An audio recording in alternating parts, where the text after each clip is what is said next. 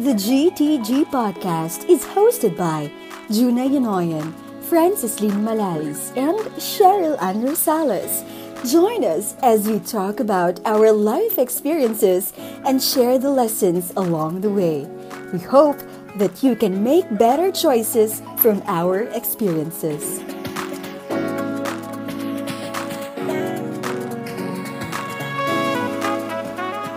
Hi, friends! Have you been waiting for a sign to check out all the items in your Shopee cart? This is it! Shopee 77 mid-year sale is happening now. Shop with our affiliate link by typing PodLink, that is P-O-D-L-I-N-K, podlink.co slash OVC on your browser or click the link in our bio or description box. Browse through exclusive vouchers and promos and check out now. Again, that's Podlink, P-O-D-L-I-N-K dot C-O slash OVC. Well, I have a few things in my cart that I'd like to check out now, so I'll let you all get back to the episode. Salamat, Shopee! Hi, friends. This is Juna, and welcome to another get together with the GTG podcast. I am joined by one of our hosts, Cheryl. Hi, Cheryl. Hi, Judah. Hi, how are you? I'm good. How are you? I'm doing well. Thanks for asking. Francis cannot join us today, right? But for this episode, we are very excited to welcome our guest, who is also our high school classmate. He is a chemist and a doctor, and I am very proud to say that he graduated cum laude for both his undergraduate degree in BS Chemistry and postgraduate degree of Doctor of Medicine. We are indeed very proud of him because he placed top 10 in the September 2019 Physicians Board exam. Right. Diba, She? Yes, of Bongga. course. So, you know, early on, Carlo had the makings na talaga of being a top-notcher. So, actually, I've known Carlo since first year high school and he actually got transferred uh, to the first section sometime in the, like, I think after the second grading period. So, yeah, na-promote na siya at that time. And then, one of the unforgettable memories talaga that I have with Carlo was when we were group mates sa investigatory project. So, hello sa mga listeners who are in high school or, you know, have been, ano, uh, toiling sa inyo investigatory project. I know it can be very hard. So, we actually attempted to pull an all-nighter sa bahay nila.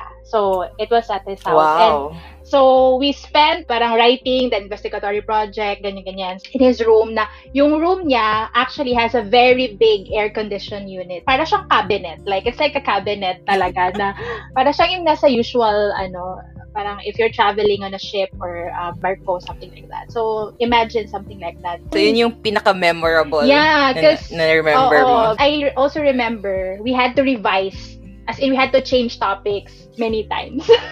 and then basta may flop pa yon sa presentation namin. But yeah, no, we carried on. And also another trivia. Carl is actually the Mr. Get Together, if I may label him that. Because he's really the one who would somehow organize people na, Uy guys, uwi na ako by this time sa Pagadian, ganon. Or when is your sem break?" During college, no? Oo. So, parang very clingy tayo, diba? After the first sem, ganyan.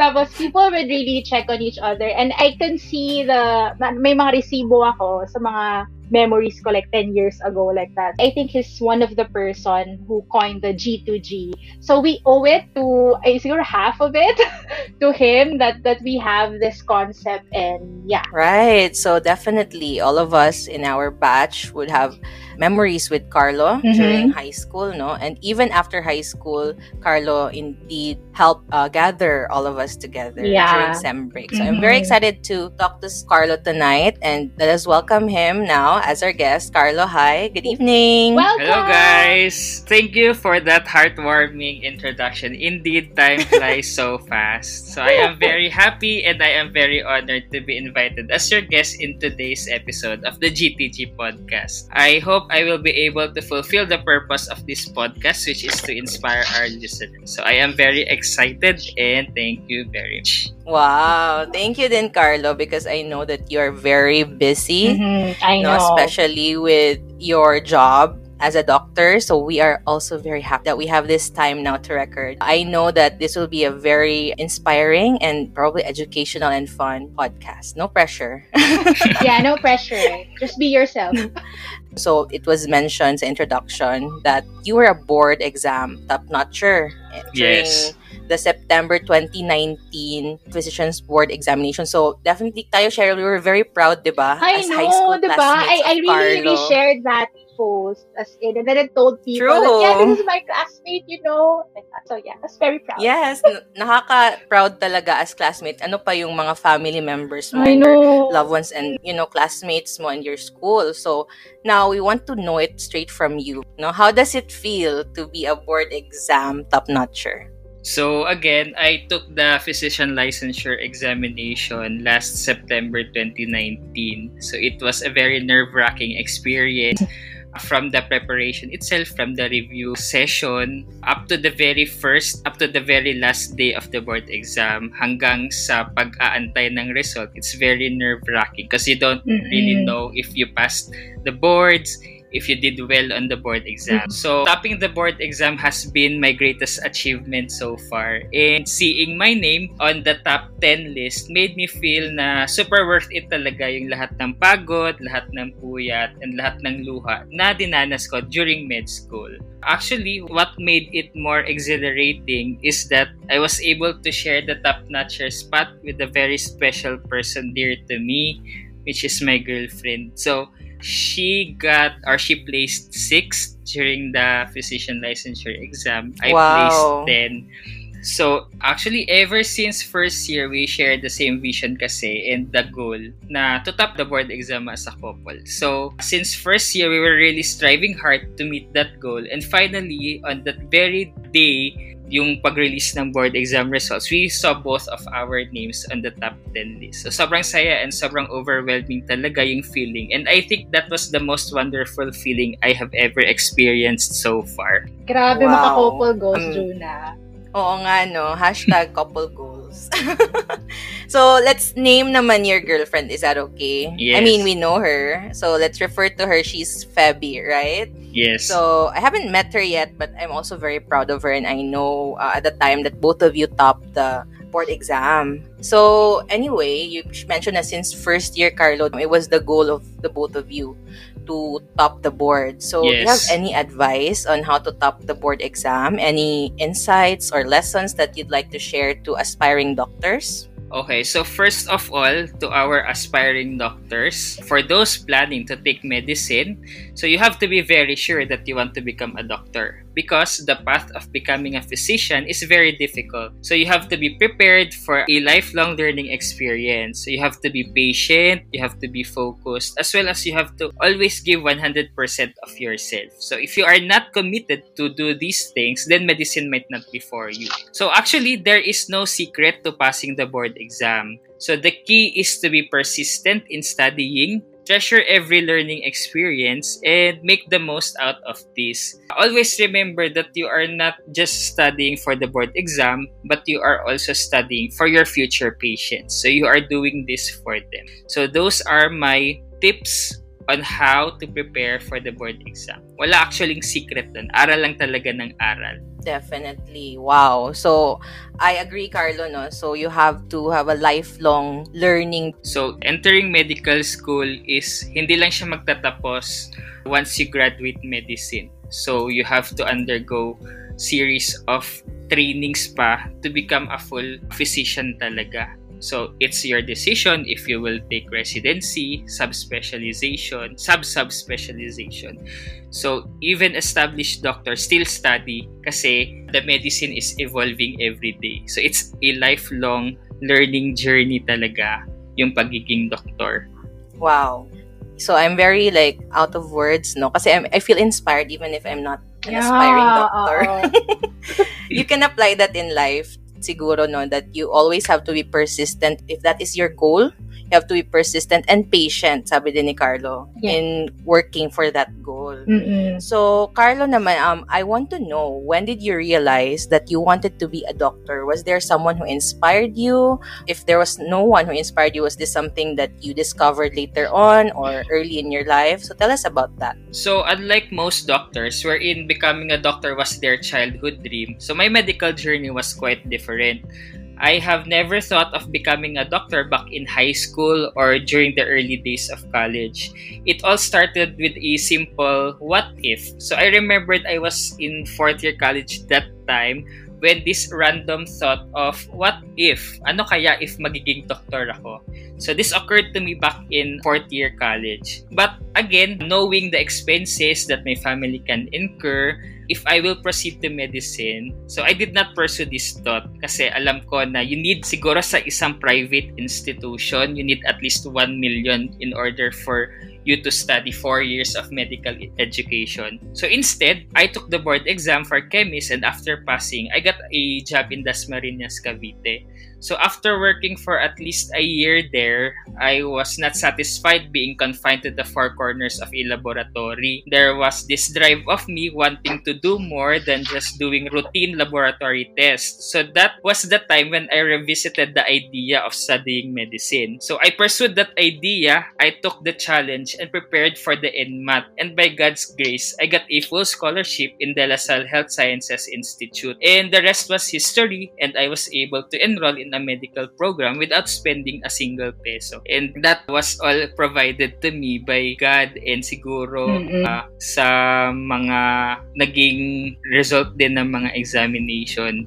if I make kwento lang, I remember when Carlo was still on that phase na he's deciding, I think long we we were we, we used to meet uh, a few times, diba, when you were in what Cavite. Basta Aguilas North chapter. No, At that- because Cheryl, you were in yeah, I was I was based um, in, in that Manila time. at that time. And then uh you were sharing that and then parang ko, oh, okay. I think there were a few parang exchange of messages ata nun when you decided to resign and then you were studying for NMAT, ganun, ganun. And for me, parang, oh, okay. Kasi nga, di ba, in high school, you didn't parang, sabi mo nga, you, was it wasn't really uh, something that you imagined that you would do. So, nagabi, no, how life would actually, if you entertain your what ifs, di ba?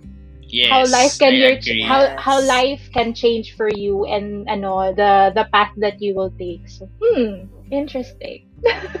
Juna. Interesting. Oo. Yes. So uh, I am very amazed about, you know, Carlos grit din, no? Because Mm. it takes a certain level of grit to pursue your dream like that. And he mentioned na he had worries about the financial aspect of it because indeed, you know, it takes a village to create a doctor or to raise a doctor. And I am happy that, you know, through scholarships and all that, Carlo was the product of that. So, hindi Yeah. talaga sila manghihinayang. So, I'm just curious, Carlo, no, let, let me digress a little bit. Kasi both of you and your girlfriend entered the same school then, right? Yes. So, was it like on her end, parang ikaw ba yung nag-convince sa kanya na mag-medicine din? Or was it you who convinced her to take medicine? It was actually a mutual feeling na Mm. parang Ah. siguro ah, it's time for us to move on and parang look for something else. So, it's a mutual feeling na each of us understood na agad. Actually, we never argued about it. Parang on that day na we decided to take the NMAT, parang go na kami ng go. And starting from that, when we reviewed for the NMAT, up to the day na nag-review ng NMAT, tuloy-tuloy na yon Up to the day na we applied for the scholarship and then nung natanggap kami Mm-mm. for the scholarship. What was ano that time? Kasi the available scholarship, six slots lang. So, kailangan Wow. dalawa kami makapasok doon for us to continue medicine. For the both Eh, of you? For the both of us. No? So, if ever isa lang siguro yung matanggap sa amin, maybe we will not proceed with studying medicine. So, it's gonna be, ah, ano talaga, Buti na lang, ah, five lang kami nag-apply for that scholarship. So, six slots, five yung nag-apply. So, nakuha naman kami lahat. Wow. Wow, what a, what a nice backstory, Carlo, no? And it's really inspiring to know that you have someone in your life na will share that dream with you and will even join you, not just share it, but really join you throughout that process. Yeah. yeah, no, parang yung the people that we share our journey with could be, yeah, like for Carlos' case, uh, it was his girlfriend. And maybe for other people, like close friends, no? Or or other Mm, things. your But study group. study groups, ganon. And yeah, I think siguro for Carlo, it was more meaningful nga, no? Because he was sharing that journey with a special someone. So while we're on the topic, o di ba, may segue. So, what was that journey like? No, so paint us a picture. Um, let's backtrack a little bit. Let's go to your pre med, which is chemistry. I mentioned that earlier, uh, and then med school. And now I believe Carlo, you're on your residency. Are we correct on that? Yes. So kahit sinong doktor ang tatanungin nyo about their medical journey, I believe walang magsasabi sa inyo na medicine is a walk in the park. So first of all, medicine is a very broad specialty. So ang daming dapat aralin, ang daming dapat matutunan. And four years of medical education is not enough to learn all these things. That is why medical students tend to sacrifice their social lives their time with their family, their time with their friends, and time with uh, special occasions because kailangan nilang mag-aral. So that makes uh, the field of medicine very challenging. So like most students, I also experienced these tough times.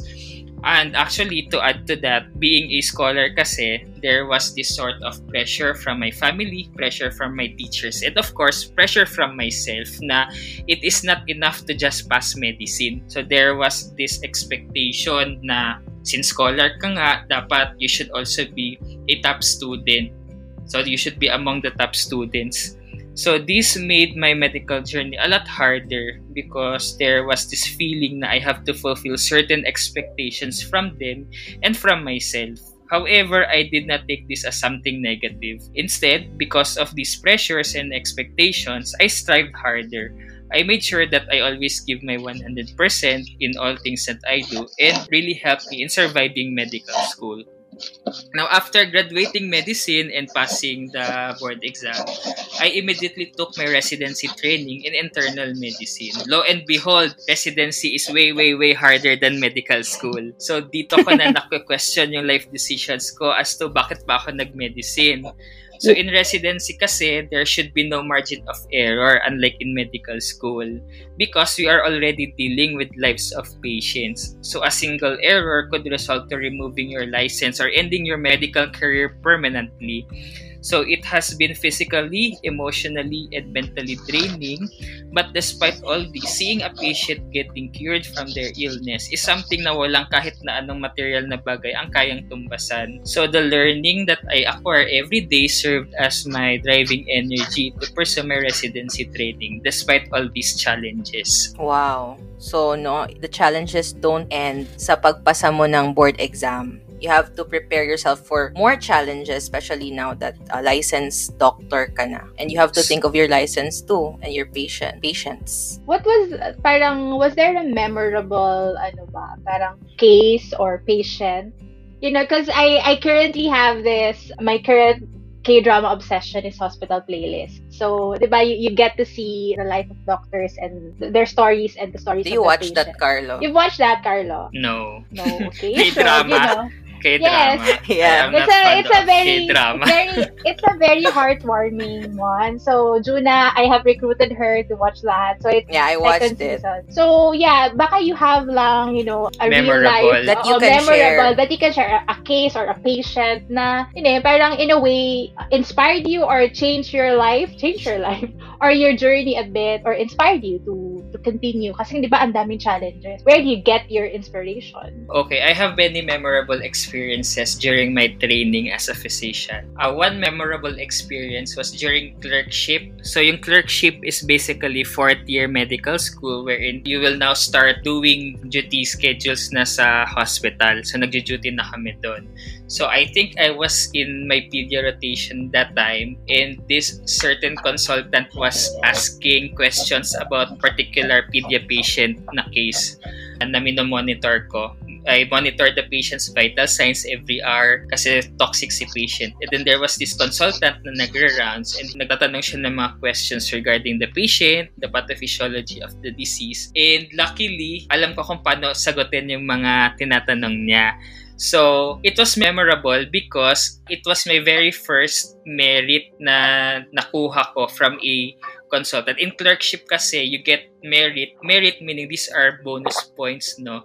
Demerit pag the opposite of merit. So, ang ang katumbas niyan is hours of duty. So, usually, meron kang 4 hours merit. So, mababawasan yung hours mo ng 4 hours, ganun. So, it was my very first merit from a consultant because I was able to study the case and provide him with answers dun sa mga basic na tinatanong niya, mga pathophysiology and stuff like that. So that was very memorable yun. And then another memorable case was there was this case na admitted because of uh, fever and na they were able to request all the labs and then na naakyat siya sa ward, still hindi alam yung diagnosis. So it was fever of unknown origin. Because of that, parang na-re-interview ko yung relative and then I found out na meron pala siyang history na kumain ng pagkain na kinainan ng aso. And then from that very history, I was able to diagnose the patient as having rabies encephalitis. So, it was not a diagnosis at the ER. So, parang it was very fulfilling to me kasi I was able to apply all my learnings back in medicine and I was able to apply it to this patient. And with that knowledge, I was able to diagnose him sa wards. So, yun, it's very fulfilling lang na makapag-diagnose ka and makapag ano ka. Unfortunately, since rabies is 100% fatal, namatay din si patient. But yun, the Oh. experience of uh, diagnosing is very fulfilling for me. Grabe ang Wow. wild nung Very case. interesting. Yes. like, like he- when he was parang making kwento, di ko sure paano siya mag-unfold, pero parang, wow, I was really Parang K-drama shocked. din. Oo, shock. Grabe, parang masyadong Dr. House, Carlo, ang ano, Yes, Ang kasi nag-fever na siya and then all the laboratory tests turned out negative. So, hindi Diba? talaga alam kung anong cause ng fever. And then, yan, rabies Wow. pala. grabe, lakas maka-house MD. O, if you guys know that, baka sa mga youngsters, din nila alam yun. Grabe naman. Nasa Netflix ata yan siya. wala na, wala. Nyo, lang guys. ata alam nila. Grace lang yun nun nasa, ano, and New Amsterdam. But yeah, Yes. Okay, so that's our recommendation, guys, for you tonight. Check that out. So thank you, Carlo, for sharing those cases. For me, that was very interesting because, yeah, I'm also, uh, you know, interested in the type of job that you do and to know these backstories or parang, you know, what really happens in the hospital. You really have to consider, no, na if you're a doctor, you have to study, study well, para ma-diagnose mo ng ganun yung mga cases. And you also have, as a patient as well, probably, you know, you have to trust that the professionals are there because they are trained to do their job. So, yun lang. Parang, narealize ko lang siya. and Carlo. So, Yes. anyway, let's dive into parang a very timely topic because I mentioned that you passed the board exams in 2019, which means, which this was late 2019, no? Yes. So, we're already parang towards the end of the quarter na. This was before the pandemic broke out. So you just got your license and you were just a rookie doctor then. So when you were in the hospital during the pandemic, can you tell us what was that experience like? So I started my pre-residency in internal medicine back in November 2019 and I started my residency training proper first year residency in December 2019. That was before the pandemic. So of course being a rookie doctor, no, it was very frightening at first. Again, as medical residents, we are already dealing with the lives of people. And as what I have said earlier, uh, there is no more room for error because uh, nakataya na dun yung license mo. However, through time and with of course with the guidance of our mentors, I was able to overcome this fear. And as the day passes and as I gain more knowledge, unti-unti na ding nawawala yung fear na yun. And then confidence starts to build up as I gain more experience. So yun, it started out as parang takot and then eventually through time, nagbe-build naman yung confidence eventually. Okay. So, Carlo, just curious, no, were you able to parang handle a COVID case?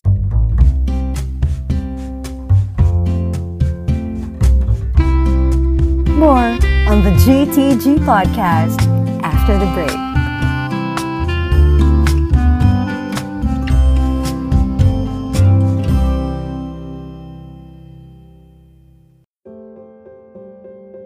Today's episode is brought to you by Podmetrics.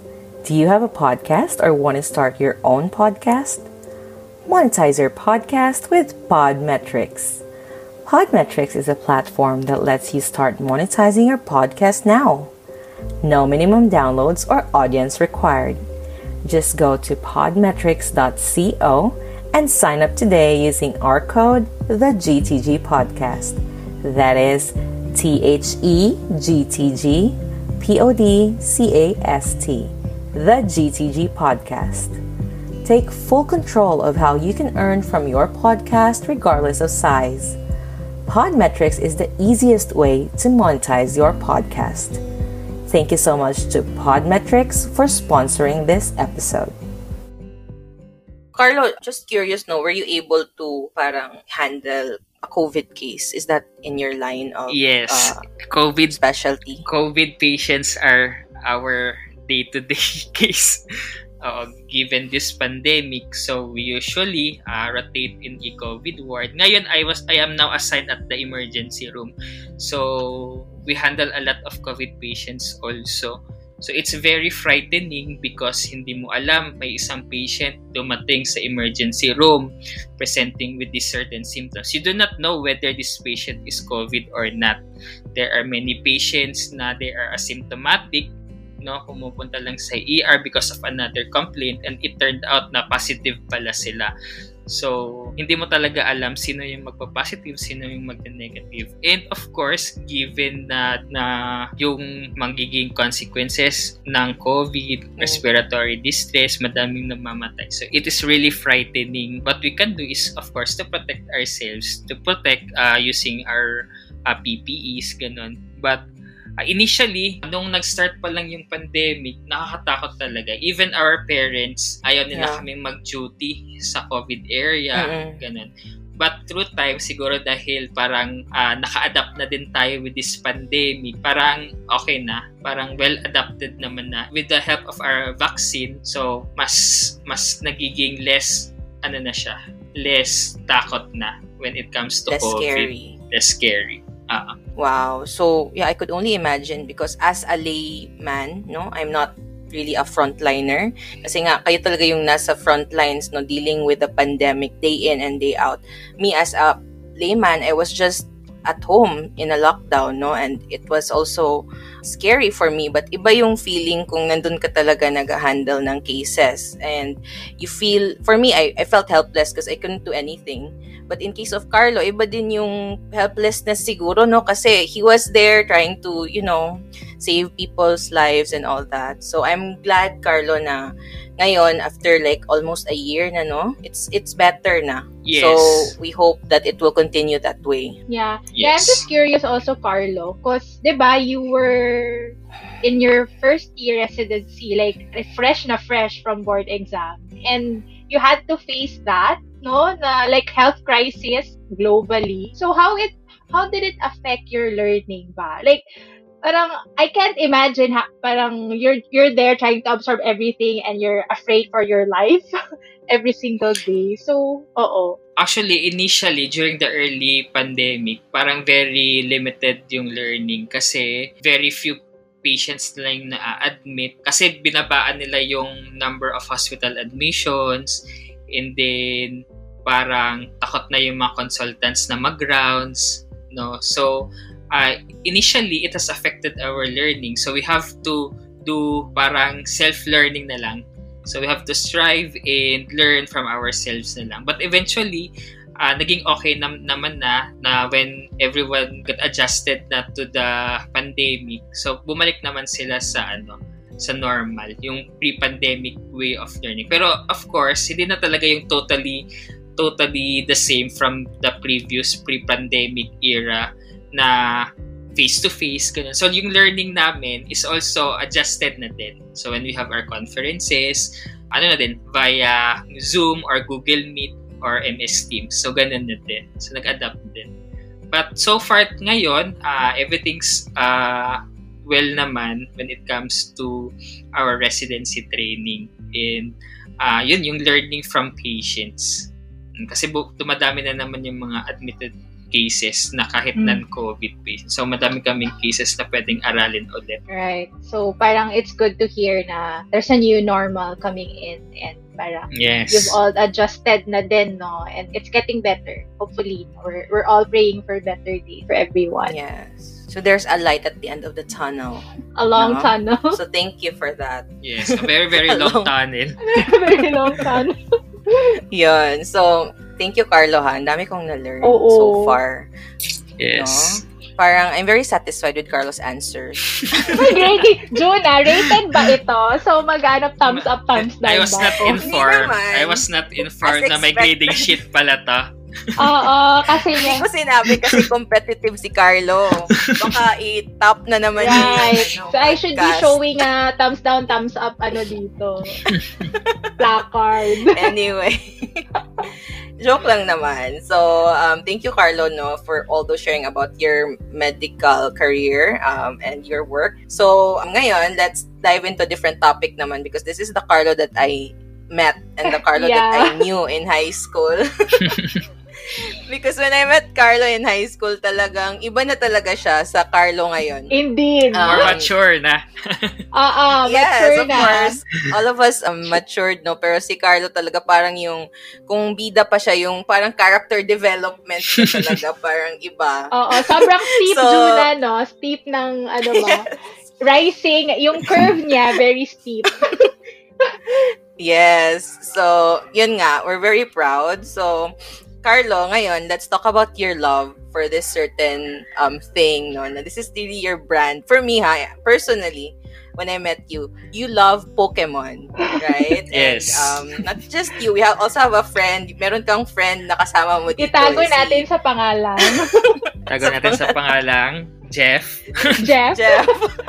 So yeah, guys, O, our for listeners, if you remember, we had uh, Jeff as our guest um, a few episodes back. So yeah, Yes. partner in crime na yan si Carlo all the time. Mm-mm. So, ngayon, Carlo, how did you become an avid fan or a Pokemon Master. master? You know, if you may. And is this still something that you're passionate about these days? So, actually, it all started back in grade 2, if I can recall it correctly, no? I was introduced to these Pokemon trading cards. Yun yung cheap Pokemon cards na 4 pieces for 1 peso na nakabalot pa sa Oh. plastic. So, we called this as parang text cards yun. Text, yeah. So, Uh, yeah, text, di ba? Text. So, I started playing with them and collecting them. And that was how my fun of Pokemon started. So, then I was introduced to the anime, which aired every Friday sa GMA. If I'm uh, not mistaken, it's after Lupin the Third ata yun, or after Memorize Dragon talaga Ball yung Z. schedule, oh. Mm-mm, every Diba? Friday yon sa GMA. Then in high school, I started rewatching the anime sa Cartoon Network naman, sa mas social na. Then I was Oo. introduced to an, English. English. Yes, I was English. introduced then to an online Pokemon game called Pokemon Creator. So I remembered Mm, going to an mm-mm. internet cafe along with Jeff, sina Casey, sina Suzanne, ah, para lang maglaro ng Grabe Pokemon name drop Creator. talaga, oh. Oo.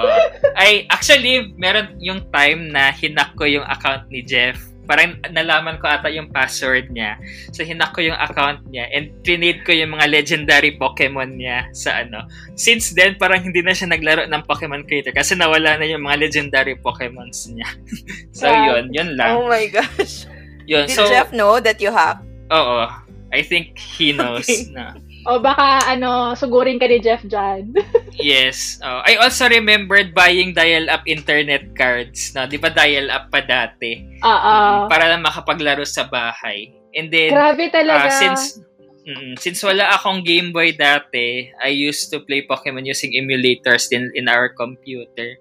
So today, uh, I still have some Pokemon stuff with me. Siguro hanggang third generation na lang yung, kaki- yung kilala kong Pokemon. Hindi ko na memorize lahat ng pangalan nila. Although I am familiar with their with their uh, mga drawings pa. Pero yung mga pangalan di ko na sa ulo. So I still play Pokemon games. So Mhm. I have Pokemon Sword and Pokemon Shield in Nintendo Switch. So, hindi pa din nawawala yung pagiging 10-year-old Ash Ketchum ko within me. Ah, So, yun. no, Meron pa grabe. din. I remember talaga, grabe, as in, intense talaga si Carlo na Pokemon fan. Kasi may parang one time yon na we were just talking. Tapos bigla siya nagpanic siya. Hala, 4.30 na. Pokemon. Siguro, akala ko talaga kung ano yung nakalimutan niya. As in, Carlo, vivid pa talaga yung memory na yon na parang nagpanic ka talaga. We're just, parang, syempre, ang daming, ano, diba, chika-chika lang, mga downtime. Was this in high school? High school, third year ata Mm-mm. or fourth year. Mm-mm. Tapos, bigla-bigla siya nagpanic. Hala! I mean, I mean mara, the classic Carlo in high school na, ala, Pokemon talaga, yung nasa top of Wow. mind niya lagi. Yung, when I entered Yes, and- when I entered college, doon na ako hindi nakapanood ng Pokemon na sa Cartoon Network. Kaya after that, parang hindi ko na sila nasubaybayan. Kasi Hmm. walang TV sa dorm. Unfortunately. Yun nga, Mm-mm. oo. Pero at least, Carlo, now that you're working, no, if that's something that's still a passion or a hobby for you, you can afford it na. Yes. Oo. you can Kung buy dati all the wala pa cards akong that you Game. Boy, Game Boy kasi hindi ako binibilihan ng nanay ko. Ngayon, nakabili na ako ng Nintendo Switch. Afford for- na niya. Afford. Yes. And I I I bought it because gusto ko din gusto ko pa din maglaro ng Pokemon. That's the main reason O, why I, diba? Grabe. I bought the Switch. So, be- Successful fanboy of Mm. Oo. Pokemon. yeah, kung may successful fan, ikaw yon. So, nung ano ba, nung na-revive ang Pokemon Go, di ba may, ay hindi na-revive, pero nung, Yes. hi, Pokemon Go, di ba? Oh, so, That were you was part of that? I think that was second year med school Mm. na nagkaroon ng craze about Pokemon Go. So I remembered going to BGC pa dati just to hunt for Pokemon. Uh, so yon. Actually si Jeff I think is still active with Pokemon Go. And ano talaga siya, well invested talaga siya na naggumagastos siya for the Pokemon Go. So hindi naman ako umabot sa ganung level. Mm-mm. So, Oh, these days, mas yes. intense na yung isa mong friend. Yes, mas Kasi- mas uh, intense. Pero hindi ko alam if hanggang ngayon nagpo-Pokemon Go pa ba siya or nagsa-surfing surfing na lang. So hindi ko alam. Yeah. Yeah. Baka may Right. Pokemon sa Siargao. Oo. Baka Baka madami yon kaya hindi umuwi. siya doon. Yeah, that's why he like it there. Yes. Anyway, yes. So, I'm very, parang, ang, ang saya-saya ko, no? So, wala lang. Juna, Um, obvious talaga. Wag natin pag-usapan si Jeff kasi hindi niya ma-defend yung sarili yeah, niya. so yeah, uh, yeah, we are for your well-being. Let's just invite him, oh, invite him to, ano, para ma- ano siya, makasabi niya yung side niya. Yeah. Anyway, so, Carlo, uh, I'm very, um, parang, I'm very excited to know na you are still in love with Pokemon. Kasi when you say Pokemon, I really associate that with you and Jeff, you know, because growing up, yun yung, yun yung naranasan Di- ko din. Na I learned about Pokemon through you guys. So, also, like, it doesn't stop with age, no? So, whatever age you are, if you love Pokemon, if you love, you know, K-drama or K-pop or whatever, then just do it. Wow, ah. pasok Yun yung talaga, K-pop. Juna, No pasok judgment. talaga yung K-pop, no judgment, diba? Oh, include ko rin yung sarili Oo, ko. so, So, yun lang. Okay, so ngayon, Carlo, thank you for all of those. Um, we've been talking about your passion no, for this Pokemon. So, how about, since you're a doctor now, can you tell us and give advice to aspiring doctors then? How do you keep the love for your profession alive? So as I have said earlier, seeing patients get cured from their illnesses and being able to send them home is one of the most fulfilling part of becoming a doctor. So yung simpleng pagsabing ah, salamat doc dahil ginamot niyo po ako is already is already para Mhm. ma-inspire kang i-fulfill yung oath mo as a doctor. mm, So, yung pero yung pinaka-fulfilling talaga sa akin, ah, sa lahat is yung natulungan ko yung family ko about their illness. So, my father kasi has hypertension ah, and diabetes and meron din siyang chronic kidney disease. So, ako yung parang nagmamanage ng mga medications niya. Ito yung nag-a-adjust-adjust ng mga doses. So, as a doctor din, um, uh, I sort their medications, I explain to them yung mga sakit nila. Basically, I am uh, hands-on with their management dun sa mga illnesses nila. So, yung mother ko naman, she was recently diagnosed with cervical cancer. So, And ine-explain ko din sa kanya yung kanyang sakit and yung management. So, it is now my duty as their doctor and as their son to take care of them gaya ng pag-aalaga nila sa akin when I was young. So, wala na mas maka- makakapagpasaya sa akin kundi kung makita sila na gumaling sa kanilang mga sakit. So, yun. It's very fulfilling. Wow. Yeah. So yes, yung mga doctor nag-aalaga talaga sila ng ng mga patients and even their family members, no? Yung yung point ni Carlo about uh, the doctors in the family taking care of the family members. I've seen it also in my family. So though Mhm. though yung ate ko doctor siya ng or nung yung siblings ko, uh, doctor sila ng Yeah. hayop. so they do Vet- veterinarians. Ve- veterinarian sila. So, they do the same thing. But I've seen that also with uh, how my cousins um, take care of us also. E- Everyone who who's um, parang dealing with some illness. Na grabe yung... Na, ngayon ko like super na-appreciate na para palang double yung burden nila. Ay, hindi man burden. Parang double yung duty for their family. And parang versus other professions, kumbaga, na sila kasi directly dealing with lives, diba? Na your health, your well-being, and all. And I, I can, pa- parang very noble siya na gawin. Kasi, syempre, Mhm. when you're taking care of your family, that's outside of your, you know, paid hours. and then, di ba, and, and then, pwede pang, hindi lang yun immediate, even your cousins, your tito, your tita, and all. So, I really, like, salute to, to the doctors in the family. Because, because I, I've heard, dito sa Pilipinas, no, very common yun eh, na, yung yung pinsan or yung tita na na-extend yung parang serviceable market parang ganun to even the distant relatives so I I super ano salute them for for what they do na lalo na ngayon 'di ba during the pandemic so extra challenging yun for sure for them Yes. Yes. Agree. So, Carlo, let's stop talking about work. Kasi, parang lahat naman, um, you know, you have to work and then you have to rest din, di ba? Mm. So, I know that even if busy yung duty mo, um, you still found the time to record this episode with us. Yeah. We're very thankful that you Mm-mm. shared this time with us.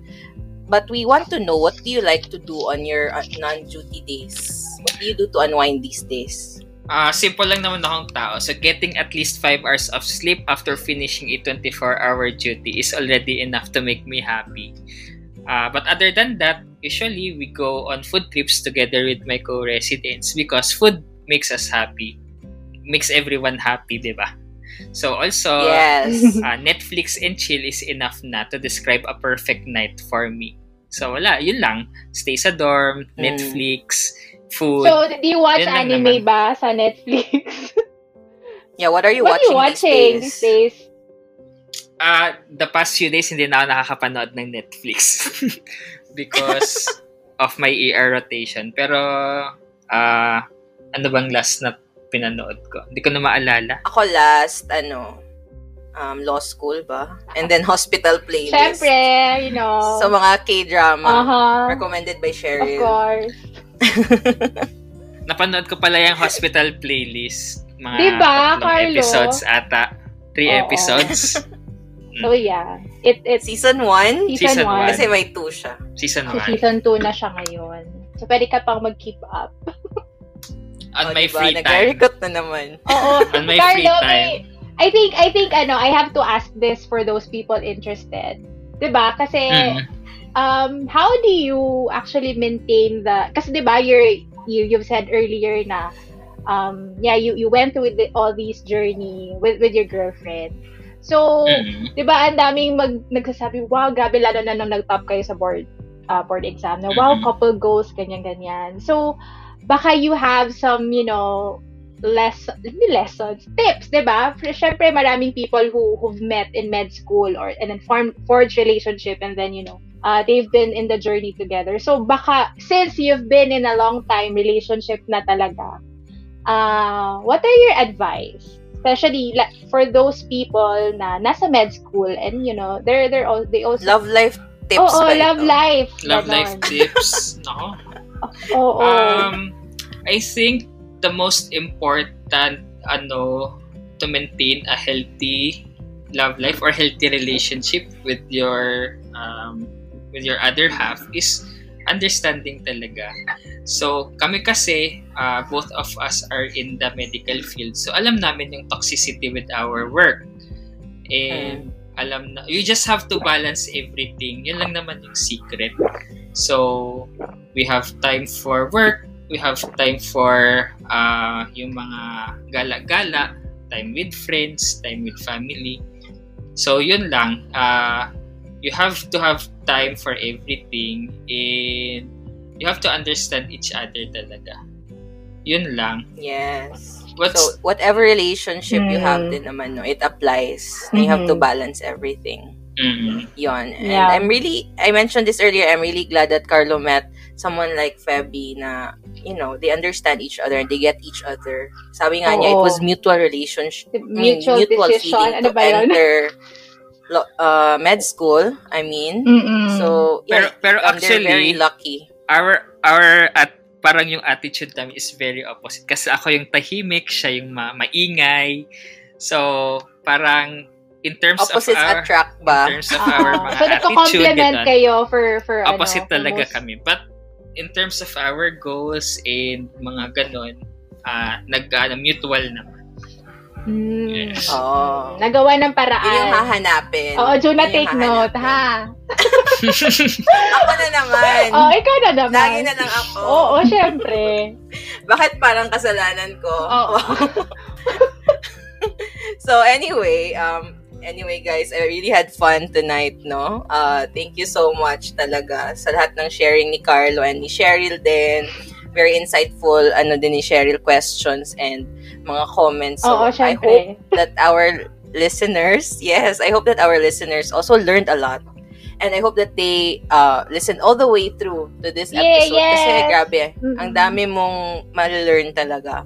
So, at this point, uh, that will be a good closing for this episode which and I hope that there will be another time na makakausap tayo probably Francis will join us yeah. or your good friend Jeff will join us again um, next time Yes, yeah, so I'm not, excited for hope, that.